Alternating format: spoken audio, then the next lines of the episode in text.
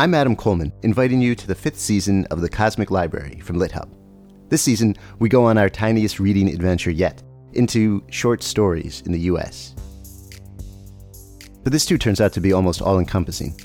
I think short stories are essentially brief encounters with felt life. That's Oxford literary scholar Andrew Kahn, who gives us a deep history of the short story. And we hear from The New Yorker's Deborah Treisman, who explains her work as an editor of short fiction. You know, if you are melding with another person, you don't turn that person into you, but you get to know the ins and outs of that person. So, and it's sort of like that. I always feel involved with the stories. We bounce around between the history and current life of short stories with the novelist Justin Taylor. The nice thing about it going out of fashion is that it really frees you up to relate to it in a different way. This being the Cosmic Library, we make sure to go way beyond U.S. short stories, too. Here's the Washington Post critic, Becca Rothfeld. A lot of Kafka short stories, I think, gesture at or describe sort of nightmarish geographies or architectures. And the actor Max Gordon Moore reminds us just how wild short stories can be, with a reading in its entirety of Wakefield, the intensely strange, classic Nathaniel Hawthorne story. He had contrived, or rather he had happened to dissever himself from the world, to vanish. Get ready for all that and more in a season about short stories, small windows into vast universes. It's season 5 of The Cosmic Library, available soon wherever you go for podcasts.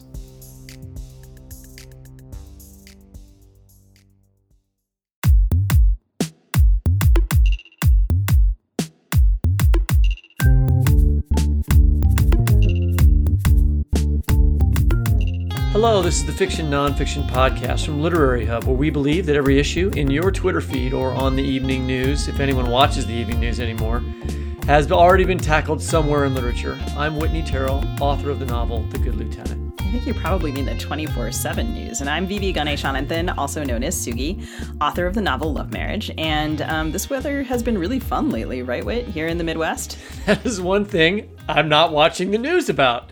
I'd maybe check an app occasionally and see like, oh yes, it's freezing cold and has been forever. I'm assuming it's the same in the ice kingdom of Minneapolis.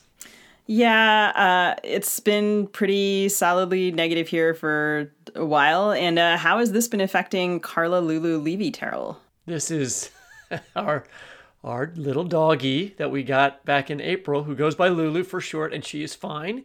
She is, I figured out why she's partly white. I mean, she blends in really well. You know, she has this very snowy coat that's mixed with brown.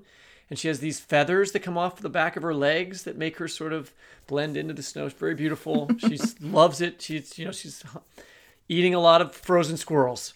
How's Kunju?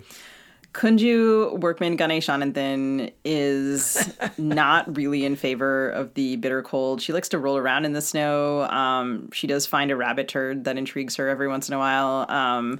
This is your dog, I'm saying. This is, yes. You have to say, I should say dog. That this is my pandemic puppy. And I will say that I have now succeeded in getting Whitney to promote our podcast using our dogs, which has been an ambition of mine since basically we got them at around the same time. Is Kunju wearing those booties? Kunju has a snowsuit that makes her look like a tiny NASCAR driver, and then she has these like little orange booties that look like tiny balloons that go in her paws, and if you don't put them on, her little paws freeze, and then she like limps around with her tiny... Anyway, she's a miniature poodle mix, and yeah, it's been a struggle to like get her to go outside, and you know... She gets frostbite. I get frostbite. Lulu limps around, too. You got to just push through it. Oh, my God. Just keep going. You're from the Midwest, and I've immigrated to the Midwest, and I am not born to this stoicism. She comes home with huge, like, gnarly, like, clumps of snow between her fingers, and she just chews them out and then has her breakfast. It's all good. Oh, my God. Do you have the musher's wax, that thing that you put on, like, horse hooves or dog paws? Never even heard of that. To prevent... Okay, we'll take this offline. Anyway. Well, anyway, there was a moment there when we've been having... It's slightly better today. There was a moment, however, when we were having these repeated gray days with temperature at -2 and the feels like temperature at -20, where I just thought, how much more of this are we going to have to take? We were having rolling blackouts. We had a riot in the Capitol. There's this freaking pandemic. I mean, come on. And that is why we've decided to talk about someplace other than the United States. And so in today's episode, we'll explore how COVID has impacted South Asia. We're getting the hell out of here. And Africa. Yes, let us talk about other places. So later in this episode, we'll be talking to Bindu Shajan Perappadan of The Hindu and Suhasini Raj of The New York Times, who'll talk to us about the pandemic in India. But first, we're lucky to be joined by Uzodinma Iweala. Uza is the author of the novels Beasts of No Nation, which has been adapted into a major motion picture, and more recently, Speak No Evil. His writing has appeared in The New York Times and Vanity Fair, and he's also the CEO of the Africa Center. He's a graduate of Harvard College and the Columbia University College of Physicians and Surgeons.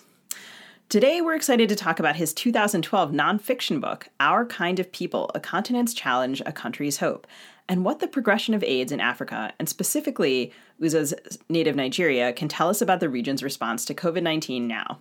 Uza, I'm so glad you could join us. Welcome to the show. Thank you for having me. Welcome, and thanks for being here. Our Kind of People opens with the story of Jerome, a young man with money who enjoys the pleasures that Abuja, at the time a new up-and-coming city, has to offer. Jerome is someone, quote, whom everyone knows but no one knows much about, including his real name. One of those guys who are so public that for the world they cease to have a private inner life. He's kind of a partier. He charms women at bars, and then he meets a young woman named Agatha. They settle down, he commits to her, they get married, they start a family, but when Agatha falls sick, Jerome keeps it a secret and does not let her go out in public or see a doctor. She ultimately dies. And then we get this passage that introduces the main theme of your book. I wondered if you could read to us from that. Sure. Something wasn't right with Jerome, and it wasn't just the news that his wife had died. Of course, that would change any man. But Jerome's condition was something more than grief. It wasn't odd that he hadn't been out to drink or party in some time. His friends assumed he was mourning his wife, but he had even stopped going to work. He stayed at home alone. Those who knew him well saw the changes the most. There was Jerome, emaciated, with sunken eyes and skin that seemed to relinquish yet another shade of brown with each day. Every time he wanted to pass gas, he soiled himself. He didn't want to be seen in public. Him, Jerome, a whole Jerome, reduced and continuously reducing. They begged him to go to the hospital. They begged him to submit himself for blood tests so doctors might determine the cause, beyond bad luck of losing his wife and child. At a Socorro General Hospital, a collection of low-lying buildings in the center of the city, they drew his blood and admitted him to the wards. The doctor was a young man. He entered the room with a worried look and drew in a long, slow breath. Who is this person, Jerome? The doctor asked. One of them answered, it is my brother, my good friend from the same side. The doctor spoke again and slowly. Wow, okay. There is nothing to hide from you here. Before we hide it, now we don't hide anything. Your friend has a bad, deadly disease, and then he allowed it to go far, to destroy many things in his body. He has this new reigning disease, HIV and AIDS, and it's gone far now, to the extent that the blood system is now weak. So there's nothing we can do. If you keep moving him from hospital to hospital, it's just a waste of funds. So Jerome's friends did the only thing they could do. They took him back to Cross River, to his village. That's where he gave up. That's how Jerome passed on. His baby boy was gone. His wife was gone. He too was now gone. And somewhere out there, his daughter is left behind to grow up without parents. You know this story. You've heard it many times before. This is the story of HIV/AIDS in Africa. Or is it? Thank you so much. So the first line of the book is, you know this story, which sets up an expectation for Western readers, at least, who already have their own ideas or assumptions about the AIDS epidemic in Africa. And then you subvert that expectation by asking the reader, or is it? Which forces me to ask, you know, how much do I really know? What am I assuming? So I assume that setup was intentional. And can you talk a little bit about setting things up that way? So I started writing this book when I was in the mid-2000s, when I was doing a lot of work on health policy. And in many ways, it was written not just to talk about HIV/AIDS, but to talk about the way that people speak about, you know, sickness, illness, healthcare issues, disease on the continent of Africa and the various countries.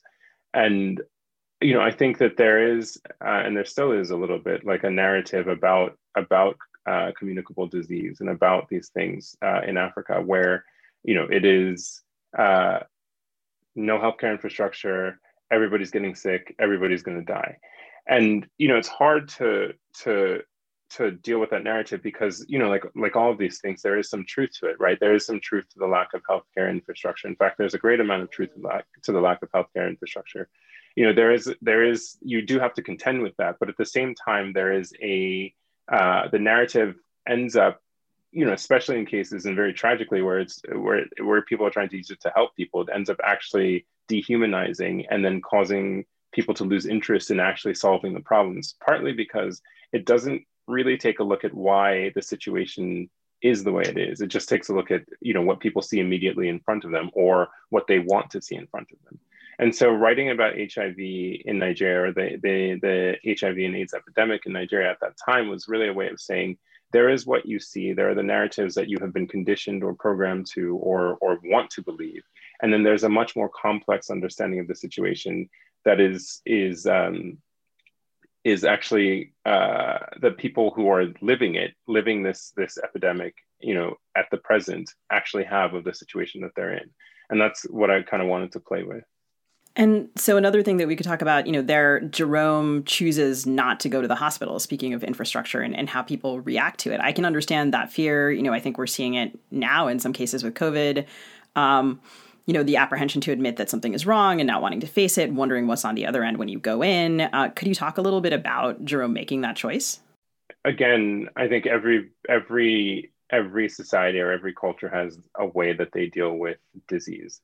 The way that they deal with health and issues around health, you know, and every individual also has that sort of like their own way of dealing with it. Some people choose denial. Some people, you know, are hypochondriacs. Some people, you know, what you have the whole range of ways that people deal with illness and disease. And I think in this particular case, which was narrated to me by somebody very close to Jerome, you know, this person was in a state of denial. But you know, you look at why. I mean, at the time, people didn't know very much about what was going on. You know, like that's in the broader culture in Nigeria at the time, right? Like, you know, at the same time, it wasn't clear that like anybody could do anything for you if you went to the hospital, right? So why subject yourself to that is sort of like the reasoning when you might just be pushed around from hospital to hospital, or you might just be told that, you know, this is the end. You know, maybe live in a state of denial and say like, you know what, everything's fine, you know, I'll get over this. You know, again, I didn't meet Jerome. This was told to me by somebody who knew him very well. So it's not like I can ask Jerome what his state was and like sort of what the decisions were, but I think you can get a sense. And, you know, again, if you map it to the way that people deal with other diseases, for example, you know, in certain places or, you know, before, right, in here or around the world, people wouldn't tell people when they had a cancer diagnosis, right? They wouldn't say, you know, this is the disease that you have, because it was like, well, what can you do about it? So like, we're just not going to tell you. So it's not to quote unquote worry you. You know, I think if you watch Lulu Lang's The Farewell, right? I think there's an element of that in that story, you know? And so I think it's just, again, about how do people deal with this individually, and how do societies then also deal with it in when something that is massive and overwhelming hits you. You can deal with it on both levels, or you can look at it at both levels. In the book, you also talk about, and immediately after the passage that you just read, how during the HIV/AIDS crisis, Western doctors and healthcare professionals tended to sort of look down on Africa and assume that only Western medicine is going to be able to fix the problem. They're sort of, I would call this the "we are the world" complex from, you know, the America side. And they only see what you term the tragic Africa. What we don't hear as much about is what African governments did and still do to combat HIV/AIDS. I wonder if you could talk a little bit about that specifically talk about Nigeria.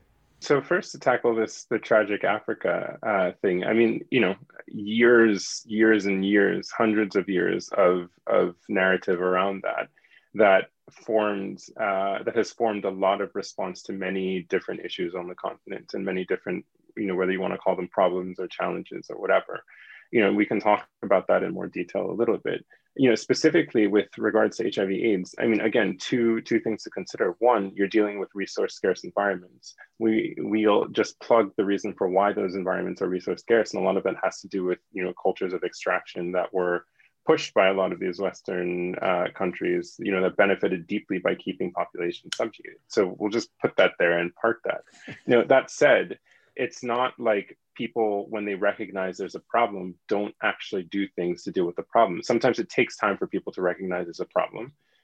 We can talk about that with regards to what's happening now with COVID and whatnot, but then that doesn't mean that people are just kind of sitting there waiting to be helped or not trying to figure out what they can do with the resources available to address the problem. So in Nigeria specifically, when folks finally woke up and decided, like, this is at the governmental level, there was a problem. Okay, you're dealing with a country that doesn't have, given the size of its population, that much money to spend per patient or per person, you know, but at the same time, that didn't stop people from locally grown awareness campaigns that in a sense predated some of what you would think, you know, everyone's like, well, they're not talking about it, they're not thinking about it. Not true necessarily, you know, internally, like, you know, there was first a big push in the military to raise awareness about this. And then also then looking at how you could take some of those elements and lessons and use that for the wider society.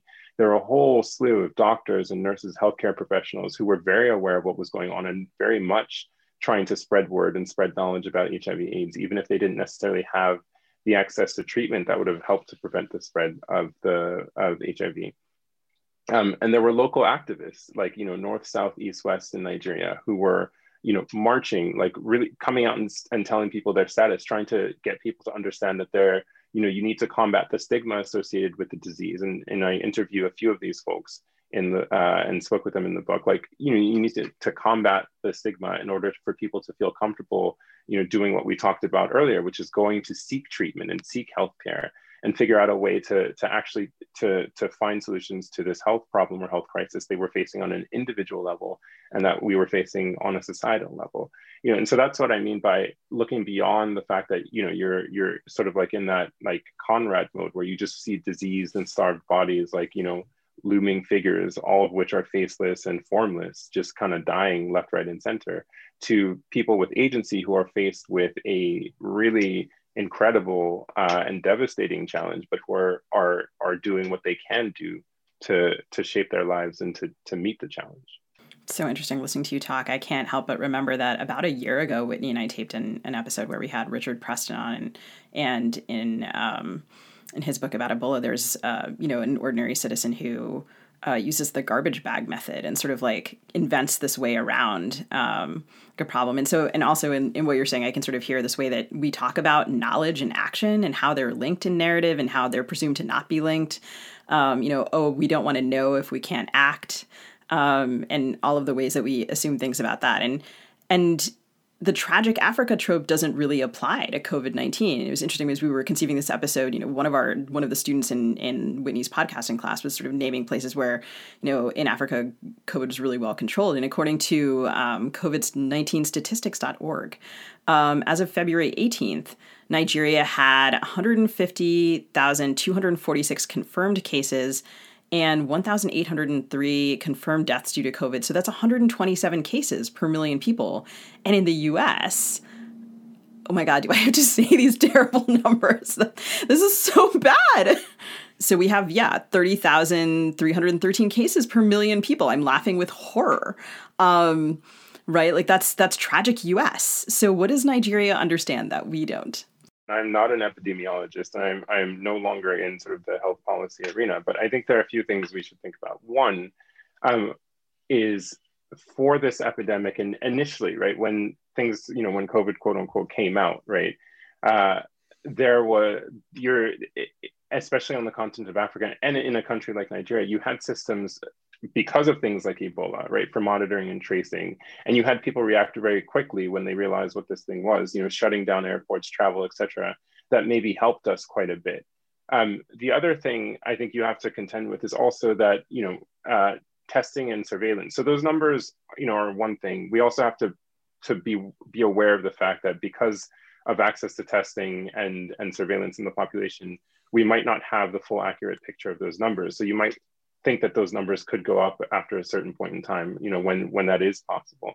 So some of it might be that there's unobserved disease that's in, okay, I see what right. You're saying. You know, and some of it actually is attributable to the fact that you've got healthcare professionals who have dealt with outbreaks of disease and have a way to respond to them. So if you look at, again, Nigeria, you look at the guy who runs Nigerian CDC, you know, somebody who has had a lot of experience dealing with, for example, Ebola in Liberia and Sierra Leone, right? And so that's somebody who's like, come back and is like, all right, look, this is what we need to do. If you look at some of the programs around testing and tracing in some of these places, you know, you can tie them to, you know, campaigns for the, against polio, right? You know, where they needed to really work hard to go to communities that were not, that just didn't have access to healthcare, and figure out a way to figure out who has had exposure, right, to polio or whatnot, and also how can we get people the vaccination so that we can deal with the disease in these places. You know, and that's true of many countries. There's some countries where they've just been really, really good, you know, and they do have adequate testing, tracing, and very low caseloads. You think about Rwanda, right, which has done a remarkable job. There are countries like Tanzania where they say they've done a remarkable job and we're seeing to the contrary. You know, everyone has been dealing with this in their own way, but that is, again, I think what's important to understand is that people are dealing with it, right? And there are infrastructures to deal with it, even if they are inadequate.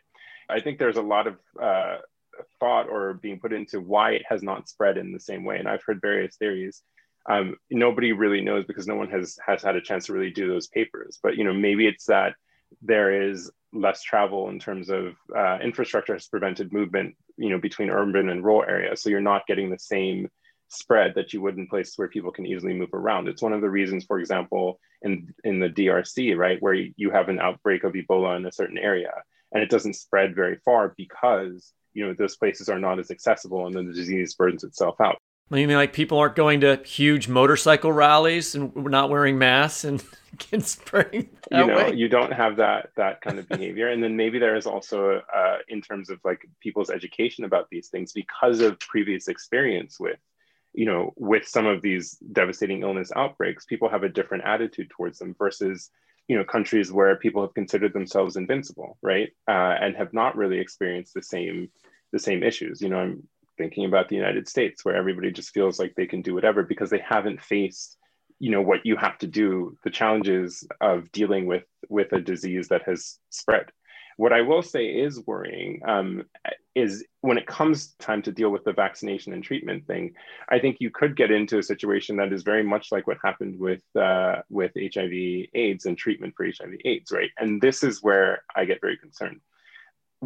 It was found that the best way to deal with the spread of HIV in around the world was essentially to treat people, right?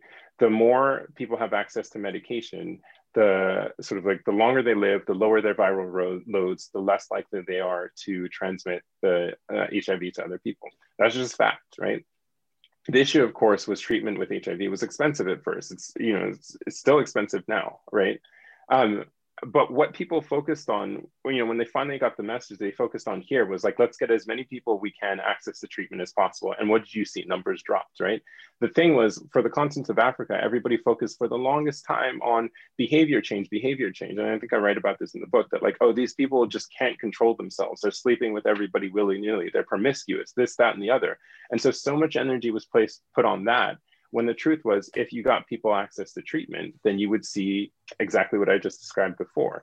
Problem is, a lot of these countries, this is where the resource issue comes in. You know, you didn't have the same, you know, funding to be able to deal with providing access to treatment for people. That's where, you know, people say a lot of things about President George W. Bush, but this is one of the things you have to give credit for, which was the PEPFAR program, which would, you know, like, which provided money to countries to access treatment and provide treatment for their citizens. Now, when we look at vaccines and for COVID, I think we might see something similar, right? Which is the countries that have the money to provide the vaccine can like purchase large batches of the vaccine to the detriment of everybody else in the world, can distribute that vaccine, get everybody vaccinated, right? And then what you will see, I think, and I hope that I'm wrong, but I think you'll see something like, well, you know, these people who have COVID, that's on them, it's their behavior. They'll start pushing that on other people. And then you'll see discriminatory practices, especially around travel, you know, access, et cetera, like developing. And that's going to be a very big problem. So you mean like COVID-19 passports and stuff that people have been talking about? That terrifies me quite a bit because, you know, like look, it will be very easy for people to do, and it's going to be devastating economically and socially. I've been doing some reading about and I don't know if you know about this, but I just wanted to ask you about it, the Africa Centers for Disease Control, which is a sort of transcontinental organization, similar to America's CDC, that has done a really good job of helping work with the COVID outbreak there, because it can, it can work across borders, and has been more successful than our own CDC, which is supposedly a great organization that was totally sort of muzzled and shut down, it turns out, during the Trump administration. What do you know about that group? So, I don't want to speak out of turn because I don't know as much as I would like to about the inner workings of the African CDC. But I think, the first thing is, one, having a transcontinental organization to deal with this is a really important thing, especially when you're dealing with a continent where borders are porous, right? So this is the thing, I think, that where we have to jump on the rest of the world, like a recognition that borders don't mean very much when it comes to the transmission of disease. Yes, you can shut down flights and whatnot, but people move, right? So if you're going to have a solution, it can't just be a one country solution. It has to be, a global solution. I think folks recognize that and realize that on the continent. The issue, again, that we have to deal with, and that just keeps coming back, is just resources. Like, if each of the countries on the continent, like Nigeria, where I'm from, other places were adequately resourced to deal with health issues, if the African CDC itself, was adequately resourced in a way, like, then, perhaps we would be a continent where you wouldn't see very much COVID because, we have it in our heads how to deal with some of these things, and people would be able to just, on the cultural side, there's one. And then on the second side is, maybe we would have the facilities or abilities to manufacture vaccines and coordinate an international response across the continent. These are things that I think there's a desire to do. And I think the creation of the African CDC speaks to that. It's just, how do you make sure that you ramp that up and get it the funding that it needs? So one of the things that's, I feel like, started to happen to me as I've read the news and be about the past month and a half, it's been that every time I see the word variant, I basically twitch. And I mean, I have a sibling in Europe. We're reading about the South African variant, the Brazilian variant, the 7 new UK variants that they found the other day. One of the other things that I was reading, I think it was an article in The Atlantic, was about how, especially if rich countries hoard vaccine, this will also lead to the development of more variants, and that we will just end up chasing our own tails eternally. Is this true? Not that I need more things to worry about, but I'm curious. I'm not an epidemiologist, but what I do understand first is that with any virus, right, every virus is going to mutate. Like, that just happens. Like, some mutations are not so great. Some mutations are benign. Like, some make the thing, like, more virulent, as we've seen with some of these variants. I think there's a gap in the way that scientists talk about what this means and the way that, it's messaged to the broader public. And that's where for me too, right? Like, I see variant, I think, oh God, here we go, I think it's that communication gap that's really frustrating, because I think the scientists who are thinking about this, like, have a way of speaking about it and understanding. And then the public has its own way of understanding. And there's just, to get a message across about how we need to be vigilant and careful, like, is one that you can't do in a very nuanced fashion, right? That's one of the biggest issues. If you think about variants, like, look, the flu vaccine that we all take, the reason why you take a flu vaccine every year is because there are mutations to the flu virus, and they have to, they're constantly thinking about, okay, so what is the mutation going to be like? How do we give people an updated vaccine that will help them deal with whatever variant it is that we're thinking, or the variants that we're thinking might be the most prominent this year. So that's not a new thing. The issue is we're dealing with a new disease where there isn't a lot of herd immunity. That concept keeps coming up.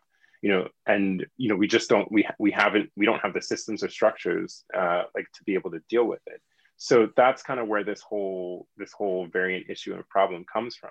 The question is not about, can you deal with the variants? The question is, can you get these things, the vaccinations, out in time, to everybody or to a significant portion of the population, so that you reduce everybody's exposure? I think the other thing for people to remember about vaccination is as much a societal thing as it is an individual thing, right? So yes, you want to be vaccinated.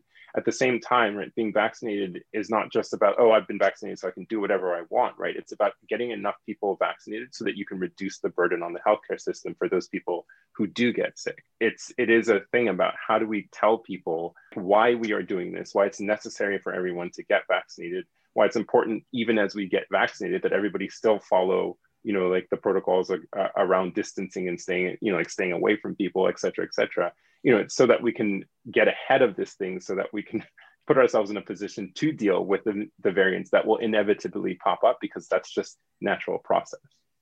Well, speaking of the social element of a pandemic like COVID, you know, or an epidemic like HIV/AIDS, you know, prejudice against plays a role in this, right? You know, the prejudice against the LGBTQ community played a role in the way that people failed to take HIV/AIDS seriously, both in the U.S. and in Africa.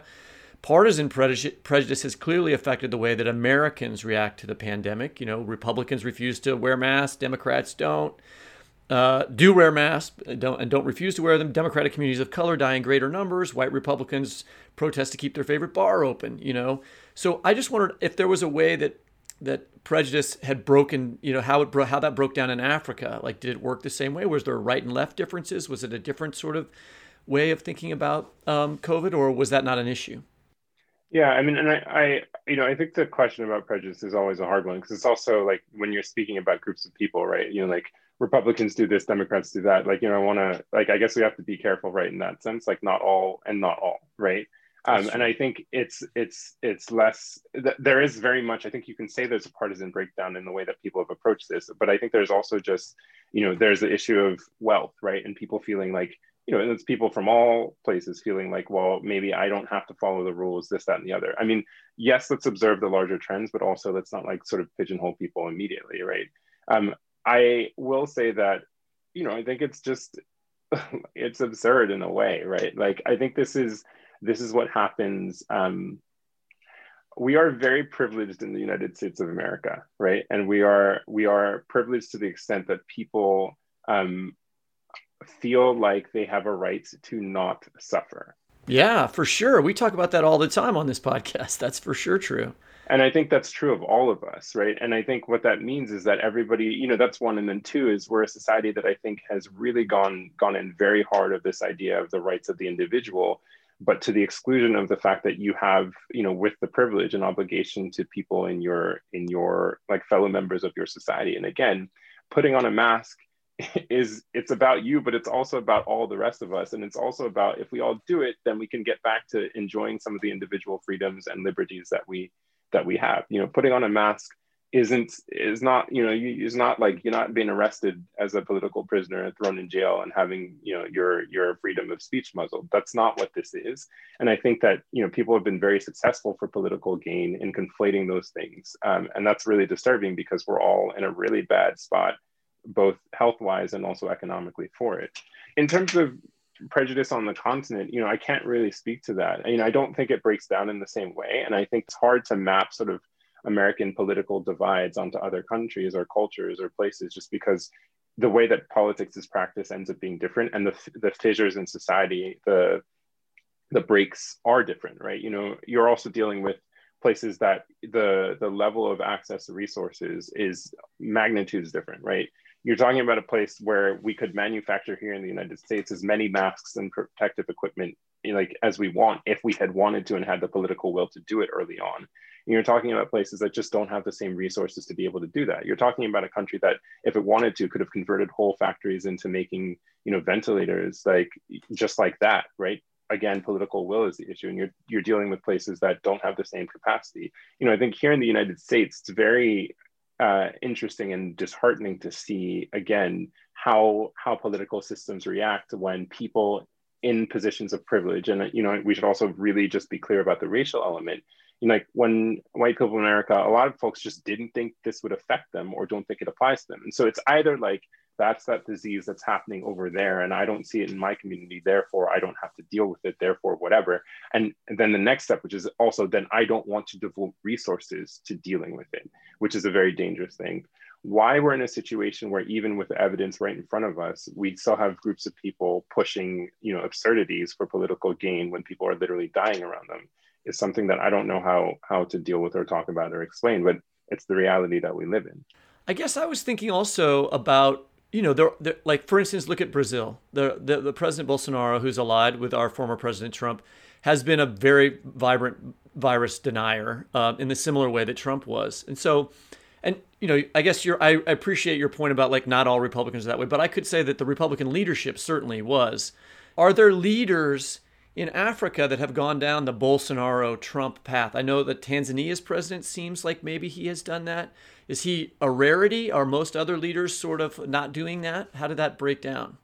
I mean, I think the case of Tanzania is just a totally unfortunate and absurd one. But yeah, that's, you see what happens where you have a leader denying, and then you get the statements after a short illness, this person died. You have multiple members of cabinet, you know, or, you know, ranking government officials who are succumbing to COVID or something that we think is COVID.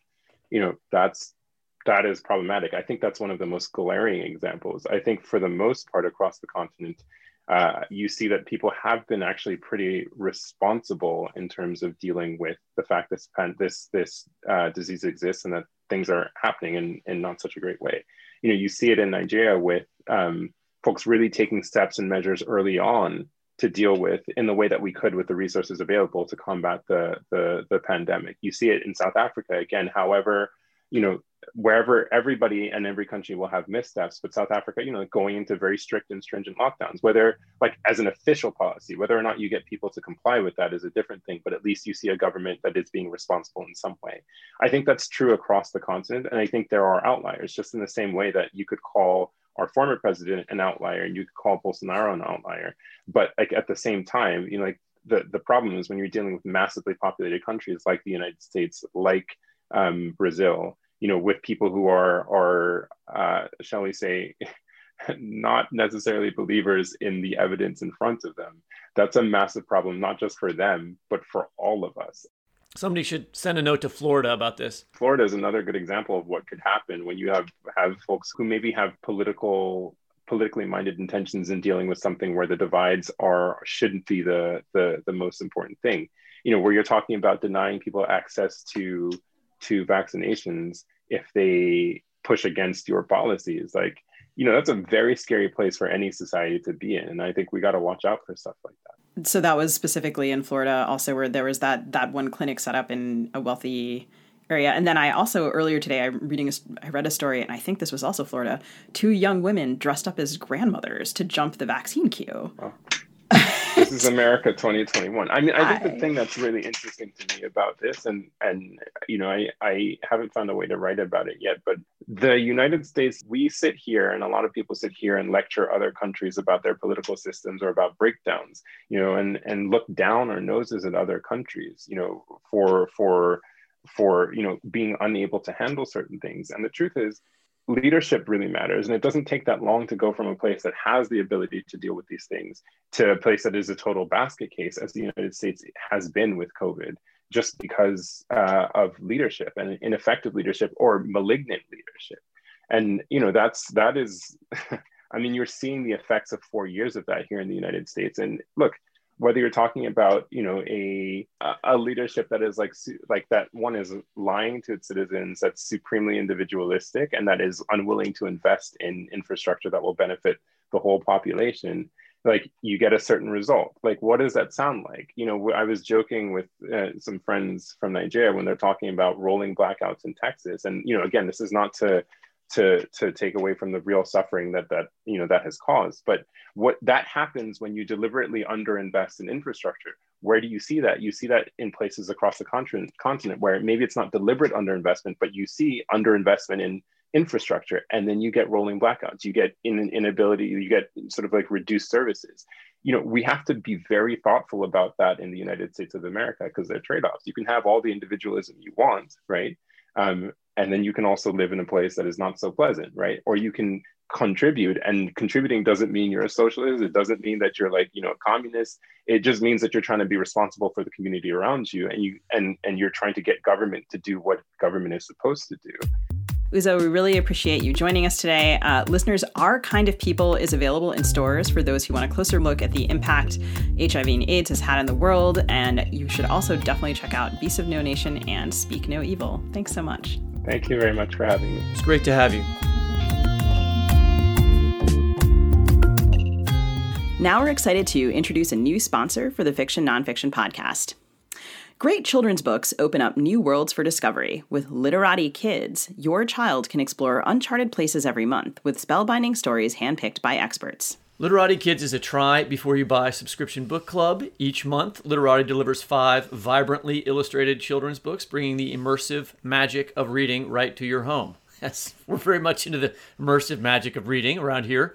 Their age-based book clubs ensure they get the right book for the kids, you know. So my son is 11. He actually has some books, as we'll talk about in a minute, that are for 11-year-olds, and he was very excited about them. So each of these book bundles is thoughtfully tailored by education experts with 5 stories meant to spark new interests and nurture healthy curiosities. All right, yeah, all right. So speaking of the book bundle, we got one. You have a book bundle? I have a book bundle.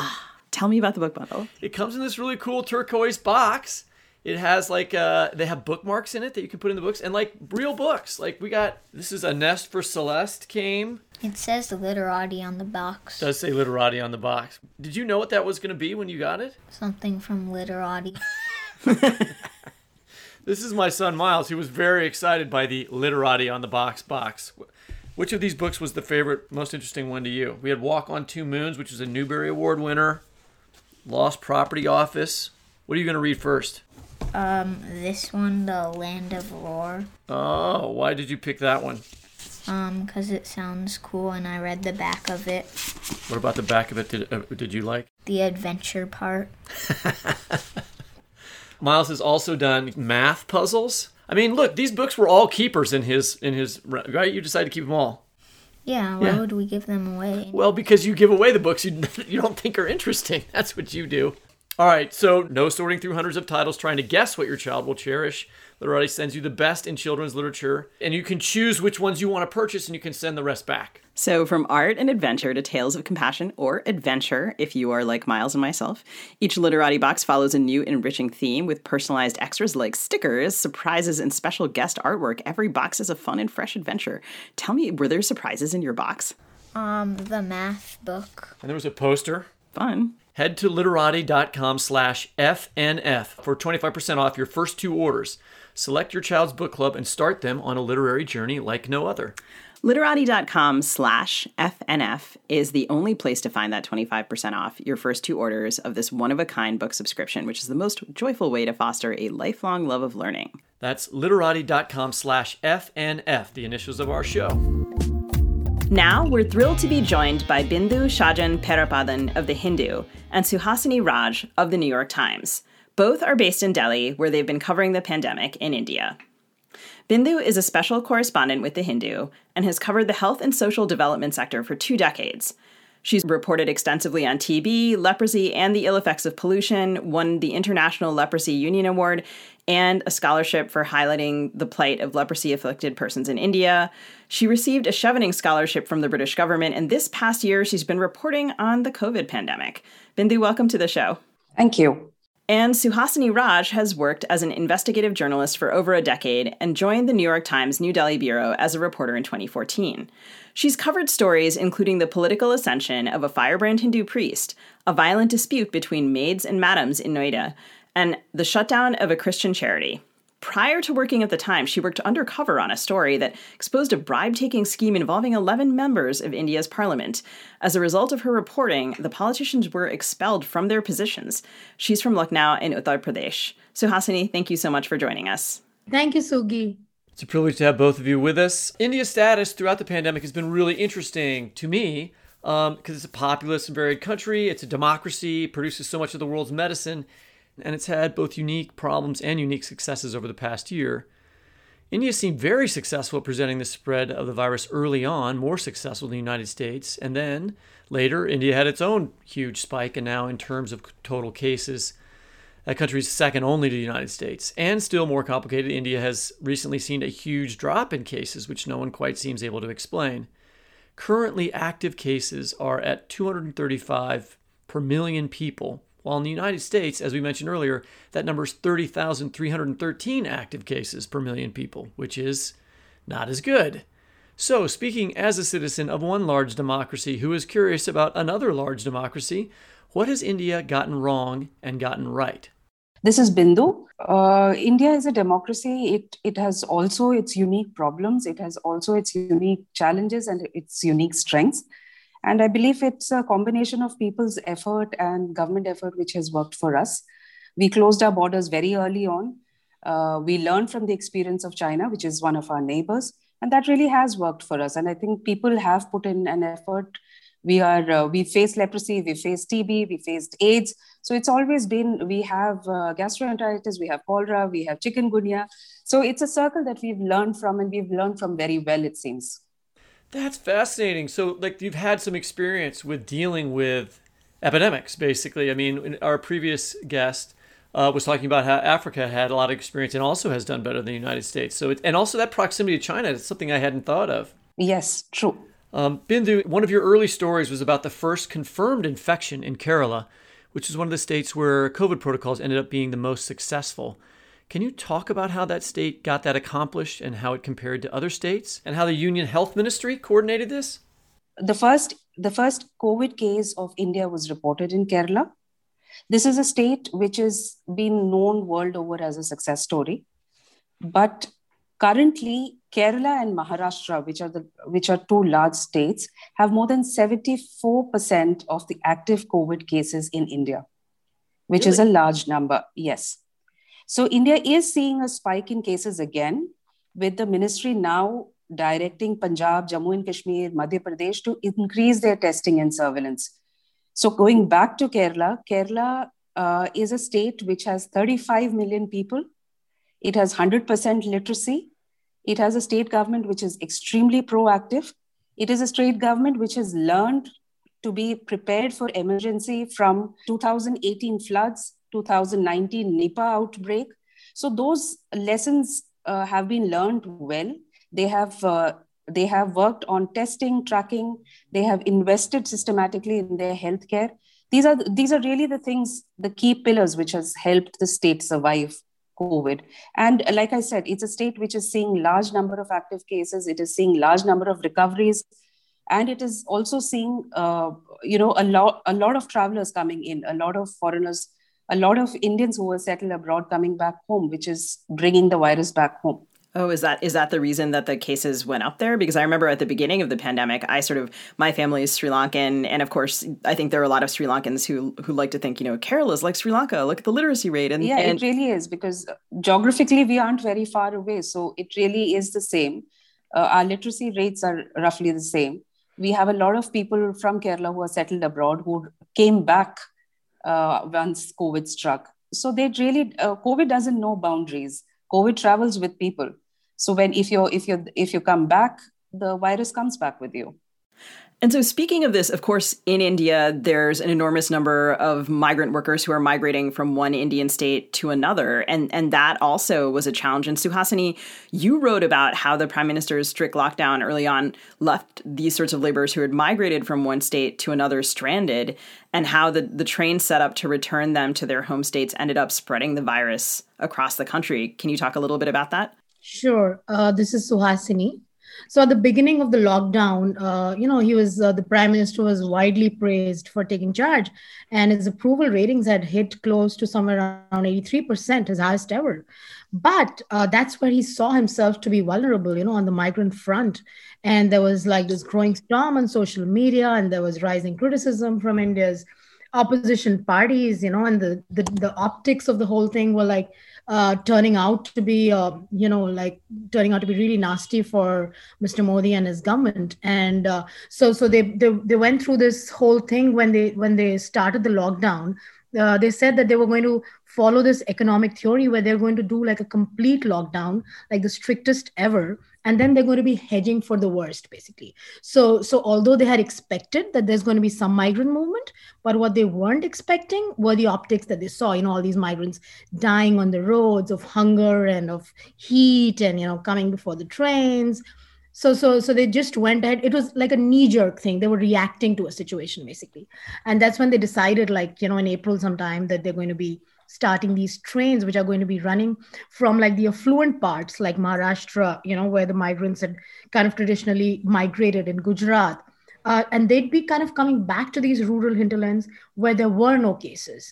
So that the virus was going to be, in fact, being carried from these, really highly infectious places at that point in time to those which were like green zones. So the lockdown, in fact, ended up spreading, the virus via these migrant trains versus the whole idea of trying to contain them where they were. because you couldn't kind of keep these guys holed up in these really small rooms, you know, with nothing to eat. And the infection kind of was there because when we kind of started researching the story, and we were trying to kind of get at the missteps that the Modi government followed, starting with the pandemic and the lockdown.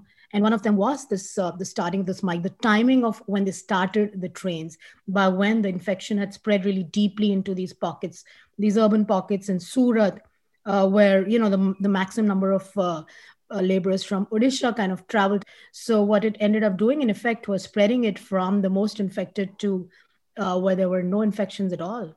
So that's really interesting. So when you say migrant workers, you're talking about Indian citizens who are moving from one state to another within India. That's right. That's right. It's these workers who are coming from these back and beyond villages of rural India, basically. And traditionally, you know, they used to be they were farmers. And as the economy opened up and liberalization happened, they started traveling. So the story, this one particular place where I zeroed in on, in Ganjam, traditionally, they used to be working there 3-4 decades back when these contractors came to these villages looking for cheap labor. And Odisha has widespread poverty. So that's when they started migrating to these big hubs of textile and diamonds like Surat. And that's how the maximum number of people employed in these industries and industrial hubs like Surat are from poor places like Ganjam in Odisha. We were talking to Uza, our previous guest, about Africa. And I'm really curious about how nationalism plays a role in the way that the virus has been dealt with. Now, Modi is a nationalist leader that we've talked about on this podcast before. Leaders like Bolsonaro in Brazil and President Trump in my fair country were big virus deniers, and that sort of seemed to be part and parcel of their nationalist rhetoric. That does not seem to have been the case with Modi, and I'm really curious why he seems to have taken the disease so much more seriously. Maybe both of you have opinions on this. This is Bindu. India understands diseases. We've had a very checkered history with diseases. COVID is not the first kind of virus to strike the country. So going back to the plight of the migrant laborers, I would like to say that it was there for everyone to see. And pictures like this, similar stories were echoed from across the globe. It wasn't country specific, it wasn't state specific. So the lockdown and the virus affected us all. It affected everyone. It forced us, you know, it forced women to give birth alone. It forced people to die alone. It forced families to say goodbye to their people without a proper grieving process, without a formal goodbye. It snatched away the right of families and friends. And, you know, people have lost jobs. People have suffered pay cuts. Factories have shut down. We've had mental, physical illnesses. So COVID is a very, very isolating disease. And I think India saw that very early on, that the devastation that it can cause is tremendous. But it has also brought out the country's resilience, our leaders' quick thinking, the Indian population's ability to adapt, our zeal for survival. And what COVID has really taught India is that the threat is real. It is lethal, and it can happen again. I mean, all of those things about the isolation of COVID are obviously true. We had a situation in our country where half of the country thought that this disease didn't really exist. It still kind of thinks that it doesn't really exist, doesn't want to wear masks, doesn't want to socially distance. It doesn't seem, Suhasini, like there's been a breakdown along political lines in India in the same way that happened in the United States. I'm just curious if you could speak to that. Sure, this is Suhasini. So I think what Modi got right was in the way he started out with these public messages, you know, about wearing masks and about maintaining social distancing. And then soon after came the lockdown. And there was a dry run for it, you know, and the chief minister said that they had not been taken into confidence. So it was in a very kind of quintessential Modi's kind of way in which he came down with the lockdown without taking people on board, because officers close to him say that had we tried to deliberate, we would have never come around to doing like this perfect lockdown, trying to keep the country safe. So I think that's where he got it right, the narrative right, in trying to spread that message via his radio programs. And, we'd pick up the mobile and call, and the first thing we'd hear is like, wash your hands and wear your masks. And that was like way back in February. So I think he was trying to kind of prepare the population, but not in that alarmist kind of way. It was when the lockdown came is when people started getting alarmed. And what we saw was vigilantism. We did a story on how these virus vigilantes would jump at people who they thought were the carriers of virus. For instance, somebody traveling from urban India to rural India, they were lynched, and there was a whole lot of narrative that was built around Muslims at that point in time, because, there was a congregation that was happening here in Delhi, which turned out to be a super spreader of sorts within that community of Muslims. And this whole narrative was spread that Muslims were like kind of spreading the virus all over India. So we saw that hatred kind of against Muslims spike up during that time, and... so that's how it kind of panned the lockdown till it kind of, saw migrants fleeing and then kind of settling down into like this, the lockdown slowly opening up sometime May end and June mid. So we saw like a lot of ups and downs as we went along trying to control the virus here. So, I mean, it's so interesting to think about, of course, South Asia's history with infectious disease, that list that you said before, Bindu. I mean, I've had a bunch of relatives have chikungunya and malaria and what have you. And you've also both referred to the ups and downs. And so around September, the case numbers in India were really, really bad. But by November, they were dropping. And I was sort of like, why? And you both wrote about experts warning that complacency and things like Hindu festival season could lead to resurgence. And we're now a few months past that. And Bindu, you referred to a resurgence in Kerala. What was the public reaction to that drop in cases like, and how doable was it to get people to keep being careful when the cases were dropping? I feel like the US might be at exactly this moment now. This is Bindu. So Modi is a very popular leader in India. So it is easy then to cut through and get to the people directly. So when he says wear your mask, people will comply. When he says stay at home, people will comply. People also saw the fact that medical staff was putting in, well, they weren't going back home. They were stuck in hospitals for months together, for weeks together. So as human beings, I think India just responded to the fact that we needed to do more to keep the mask on. And we have a press conference every single day. It is telecast. It's for anyone to come in. You can see it. The government has been very open about what it wants to do. Government releases numbers every day. It releases the number of vaccinations done, the number of cases, the number of deaths, the number of active cases, which state is doing well, which state is not doing well. So it's a very transparent system, and transparency does bring in public participation. And once people are involved in the system, it is very easy to tell them, look, we have trouble at hand. Look, your children won't be able to go to school. Your factories will remain closed. Industries will not work. So we need to work together to keep this virus at bay. So I think that, and we had seen the devastation that COVID had caused before. Our hospitals were flooded. Our ICUs were running out of bed. You have to remember that India came from a place where India did not have enough PPEs. We did not have enough ventilators. We did not have enough beds. We did not have enough medicines to cater to the people who were coming in with COVID. From that, India has now become a country which can export ventilators, which is exporting PPEs, which has enough number of beds for. So India has seen the state of wanting a bed, not getting a bed, to now being able to control the situation. So that narrative really has worked for the country. People have realized that they have to put in the effort. It is not just a government deal. You have to bring in that effort. You have to bring in yourself to keep social distancing, to not crowd, to wear your mask, to, basically adhere to the appropriate protocol. That really has worked for India. But one thing that seems to be running into surprising obstacles, you refer to the production of medicine, and certainly that's been really impressive. India's rolling out 2 vaccines, or has been since I think about mid-January, Covivax and Covishield. And Covishield is an Indian version of AstraZeneca. And the vaccines are remarkably effective, but the rollout has been plagued with problems. I'm sorry, I didn't actually mean to use plagued there, but anyway. Can you tell us about the public reaction to the vaccination efforts in India? And maybe Suhasini, can you respond to that first? Sure. So, mid-Jan, India started its vaccine rollout. And, this campaign has been unfolding in a country that's kind of reported more than 11 million, the 10.5 over 11 million coronavirus infections. That's the second largest caseload after the United States, and over 150,000 deaths, which is the world's third highest tally. So that's the background in which kind of India started the vaccine rollout.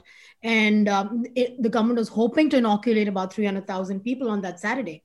But the data showed that they had kind of given shots to about 165,000 by that day. So there was both excitedness and nervousness because there was a whole lot of controversy that was surrounding, the way in which the data had been put forth with respect to the way both the vaccines had been put in use basically. And there were doctors who were refusing to, receive the shot. There were others who were trying to get it to dispel fears. So it was like a mixed bag of both, they were excited as well. There was a widespread fear. There were certain stories in the media doing rounds that there was at least one person who had died, and people were kind of skeptical about there not being enough data out there about the safety of the vaccines. So it was like a mixed bag of reactions when it was rolled out. And the government was having problem trying to convince people into coming forward. And I remember in a Delhi hospital, all these resident doctors had given out a letter saying that they do not want to receive the second vaccine, Covaxin, which was made by Bharat Biotech, which was kind of mired in controversy in the way they had not put out proper data about its safety and efficacy. Here in the U.S., under the Trump administration, there was a real lack of government acknowledgement of loss. Which the kind of loss that Bindu was referring to just a little bit earlier in the interview. Bindu, you wrote a piece about the National Online Memorial for COVID-19 Casualties in India, a project that was taken up by a nonprofit. It'd be nice if we had something like that here. Maybe we will have something. I wonder if you could read to us a little bit about that. Yeah, Bindu here. This is photographs, obituaries, blogs written by relatives or friends of COVID victims. This is an online national memorial conceived for those who died of COVID-19 across the country. This went live earlier this year, and it's an initiative by a Kolkata-based NGO, which comprises of people from the medical fraternity and a few others. So COVID-19 snatched the opportunity for families to bid a traditional goodbye to their loved ones who they lost to the virus. So this unique venture is an attempt to allow people across the country to grieve and possibly even heal together. Grief is a very private emotion, but through this website, these people hope that people will realize that they are not alone.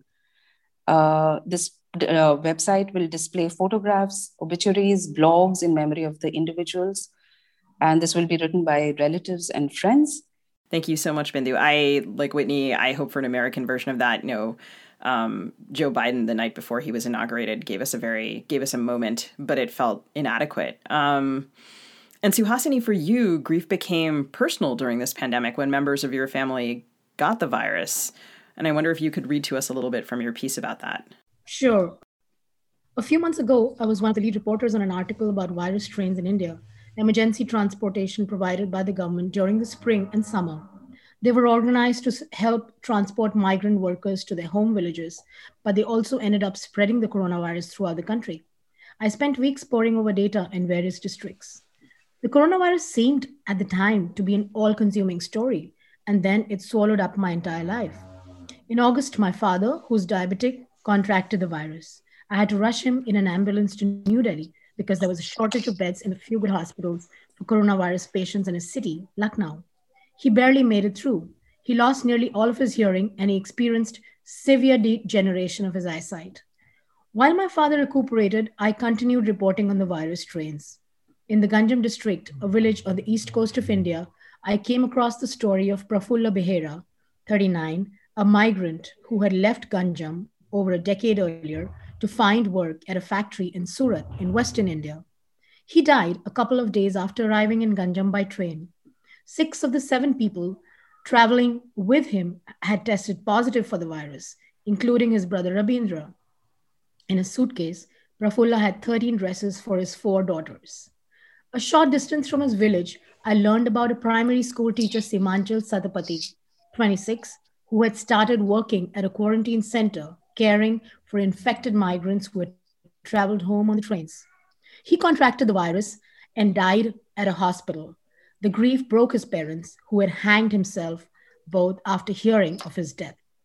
While working on those stories, I went to my hotel room in a small town next to the sea, near Prafulla's and Simanchal's villages, and I called my family back home. My husband said that his father was showing symptoms of COVID-19. So was my husband and my son. In the span of a week, a number of my family members, including my sister-in-law and niece, had tested positive for the virus.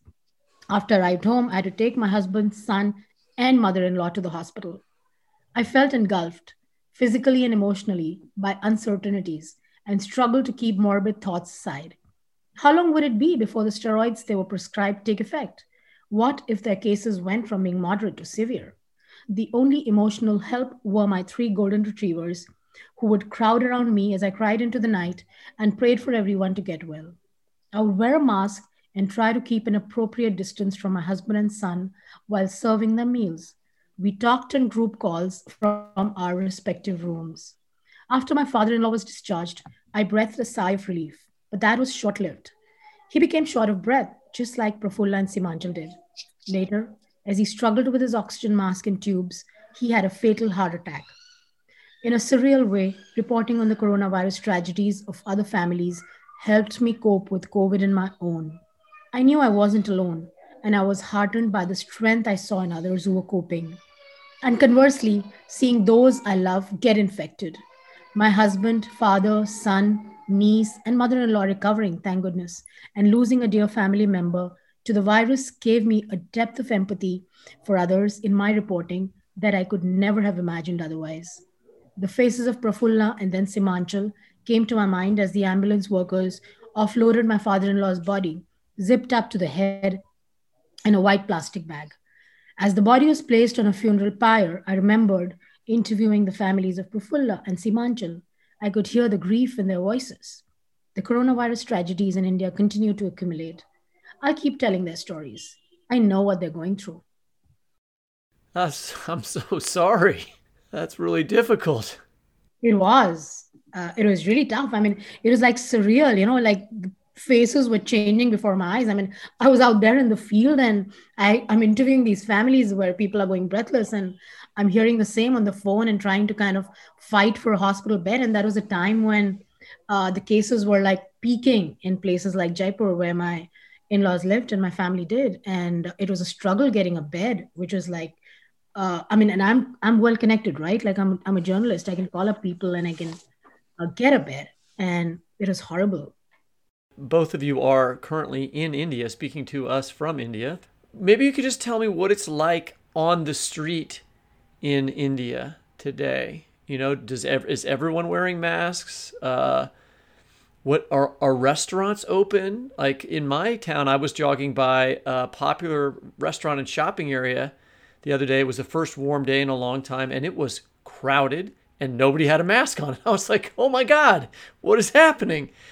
So I wondered what things were like on the ground there. Maybe we could start with Bindu and then hear from Suhasini. Yeah, Bindu, yeah. So I can tell you about Delhi, and I can tell you about Kerala, where I belong from.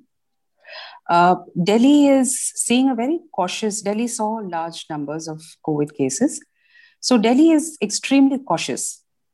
We also have a lot of people coming in. Delhi is the capital. So you have a lot of travelers coming in. Our government is here. So Delhi, the population is very cautious. Our schools are still shut. Our colleges haven't opened up. We have fines if you are found without a mask. Oh, really? That is not happening here. Okay. How much? If you're found in a car, I think it's anywhere between 500 to 2,000 rupees. Restaurants have opened up, but people aren't aren't very enthusiastic about, I mean, you see on a weekend, you may see a crowd, but people are generally wearing their mask, and people who aren't are gently reminded that they should. Gyms have slowly opened up, but then people, Delhi is having beautiful weather right now. So a lot of people would prefer to go out for a walk rather than crowd in a gym, which has air conditioning. So people are taking a very cautious step forward. Kerala, on the other hand, like I said, has a population which is extremely vigilant about the fact that COVID is on the rise. They are their state government is the state government is involved with the people. It's a very cautious, responsible opening up that India is seeing. We aren't rushing out. This is Suhasini, and I have kind of a contradictory and contrasting view to Bindu's, because I've been out and about reporting like a maniac. So I've been to Bihar, I've been to Madhya Pradesh, I have been to Goa, and right now I'm in Haryana, and I do not see people wearing either masks or maintaining any kind of social distancing. Like just yesterday, there were about 1,500 people packed into this one-year-old's birthday party in Haryana. And when I talked to women, they said, oh, they've been here, done that, and gone. So it's like, we're like kind of safe. And I was telling them, well, there could still be somebody lurking here who's carrying the virus. And they said, no, we're like, so what I've seen is like a big opening up, especially in places like Bihar and UP and Madhya Pradesh, and in parts of Haryana here, where people are just kind of back to their normal lives. Like they're getting back into their shopping gigs. They're getting, in Bihar, the schools have opened. In Madhya Pradesh, the schools have opened. You can see kids, cycling to schools and they're not wearing masks, and they feel that the virus has come and gone. That's the general feeling, where I've been out reporting. It's interesting. I wonder if there are differences among the states in the same way that there are differences among the states in the United States, whereas, the attitude of people toward mask wearing is very different in the Midwest, in the Missouri, for instance, than it is in New York, where people are more strict about those things. I think here, like, in these particular states that I'm talking about, where there's a huge amount of rural population, which didn't see like the surge that they did in these packed spaces of urban areas like Delhi and Mumbai, people are more relaxed now because they're not seeing people around them fall sick or being taken to the hospitals anymore. So they're kind of just taking it easy. This is Bindu. You also have to remember that the urban hubs in India were the places which were the red spots, which saw a large number of COVID cases coming in. These places also suffered the maximum losses in terms of lives. They've suffered the maximum loss of jobs, which has really hit the people hard. And the same is the case with vaccines. We've always had we were talking earlier about how vaccine uptake hasn't been very good. But then we've always had a very checkered relationship with the vaccine, a very complicated relationship, whether it has been polio vaccine, whether it's been smallpox. Again, same with adherence to COVID-appropriate behavior. So I think education and social differences does matter. And we've adapted to a situation before. I think we'll do it again.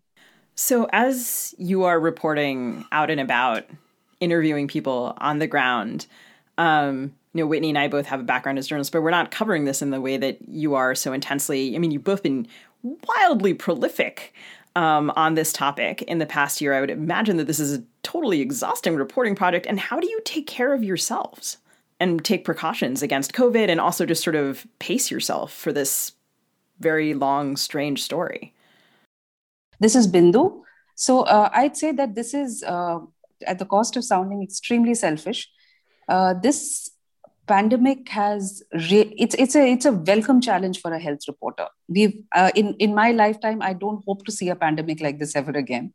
So this really is, it's a culmination of everything that you have learned, everything that you know, coming together. The world has never seen a situation like this before, and to be able to report at a time like this is a fantastic opportunity.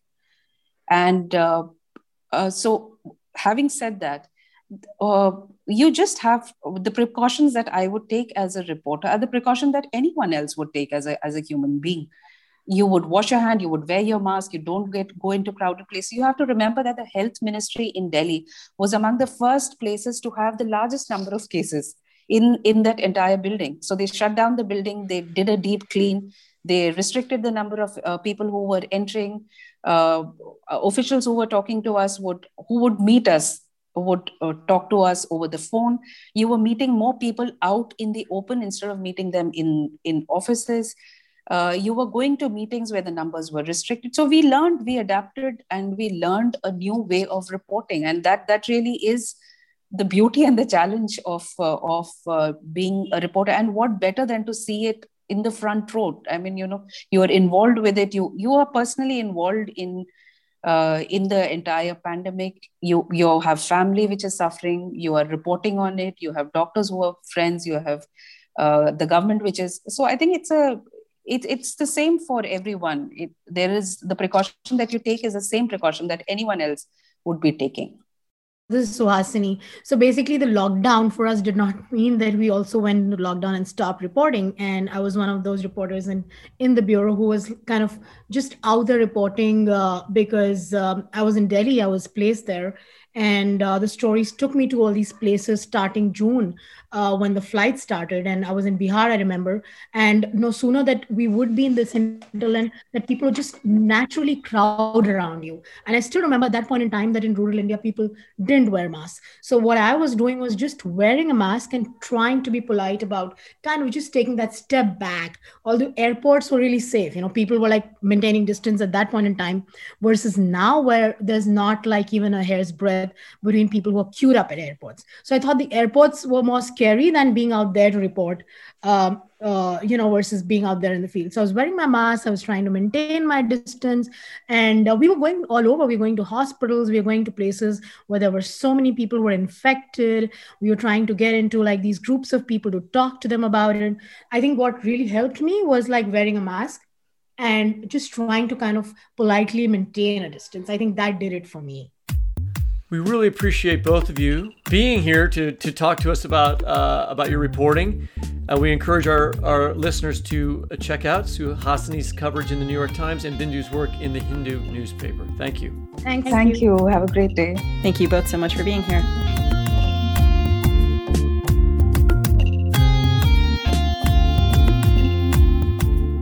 That's it for the Fiction Nonfiction Podcast. This podcast is produced by Andrea Tudhope. Our theme music is composed by Travis Workman. You can subscribe to us by typing fiction/non/fiction into the search bar of your favorite podcast app. And please, go give us a rating and review on Apple Podcasts. That's how other people find this show. You can also listen, find previous episodes, and read excerpts from our interviews at the Literary Hub website, lithub.com, where the Fiction Nonfiction Podcast page is listed under the Lit Hub Radio tab. We'll post a link to the books, links to the books we referenced this week on Facebook at FNF Pod, on Twitter at FNF Talk, and on Instagram at fiction.non.fiction.podcast. And you can find video of this interview at our own Fiction Nonfiction Podcast YouTube channel and IGTV channel. We'll provide links to all this stuff in the show notes, and we'll be tweeting and posting about it during the week. Be sure and check out our new sponsor, Literati, at literati.com/FNF. for 25% off your first two orders. If you do that, I can guarantee you happy reading.